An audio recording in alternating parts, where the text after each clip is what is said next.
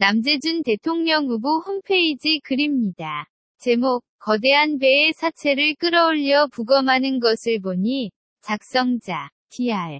온님, 세월호의 사체가 무트로 인양되어 사람들이 그 속을 뒤지며 검사하는 것을 보며 백남기가 떠오르니 내 스스로도 이상한 생각이 듭니다. 아마도 백남기의 부검을 거부한 사건이 충격적이어서 뇌리에 박혀있는 모양입니다. 망자의 사인을 정확히 밝히는 것은 산자의 의무이며 좌파들이 입에 달고 다니는 정의 실현입니다. 법으로도 사인 규명이 필요한 경우는 유족이 반대해도 집행해야 하는 것입니다. 부검을 죽은 자를 두 번 죽이는 것이라고 말하는 것은 산자의 의무도 정의 실현도 포기한 것이고 사람은 두 번 죽지 못한다는 과학적 사실을 이해하지 못하는 미개함의 증거입니다. 부검을 유족이 슬픔과 불안 때문에 일시적으로 반대할 수는 있어도 결사적으로 반대하는 것은 부검을 하면 밝혀질 수 있는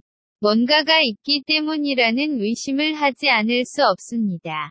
따라서 부검을 결사적으로 반대하는 것은 반드시 부검해야만 하는 필요성이 강해지는 것입니다. 그런데 결국 부검을 하지 못하고 말았습니다. 억지와 미개함이라는 감정이 법과 과학이라는 이성에 승리하는 사태가 벌어지고 만 것입니다. 한국에는 이런 일들이 아직까지도 심심치 않게 벌어지고 있습니다. 원시인들이 진화를 멈추고 현대인 틈에서 살고 있는 것입니다. 그런데 세월호는 기어코 인양하여 부검하고 있으니 불리한 부검은 반대하고 유리한 부검은 하고 있으니 이들의 이중성에 기가 막히지 않을 수 없습니다. 유리함과 불리함은 선악을 초월합니다.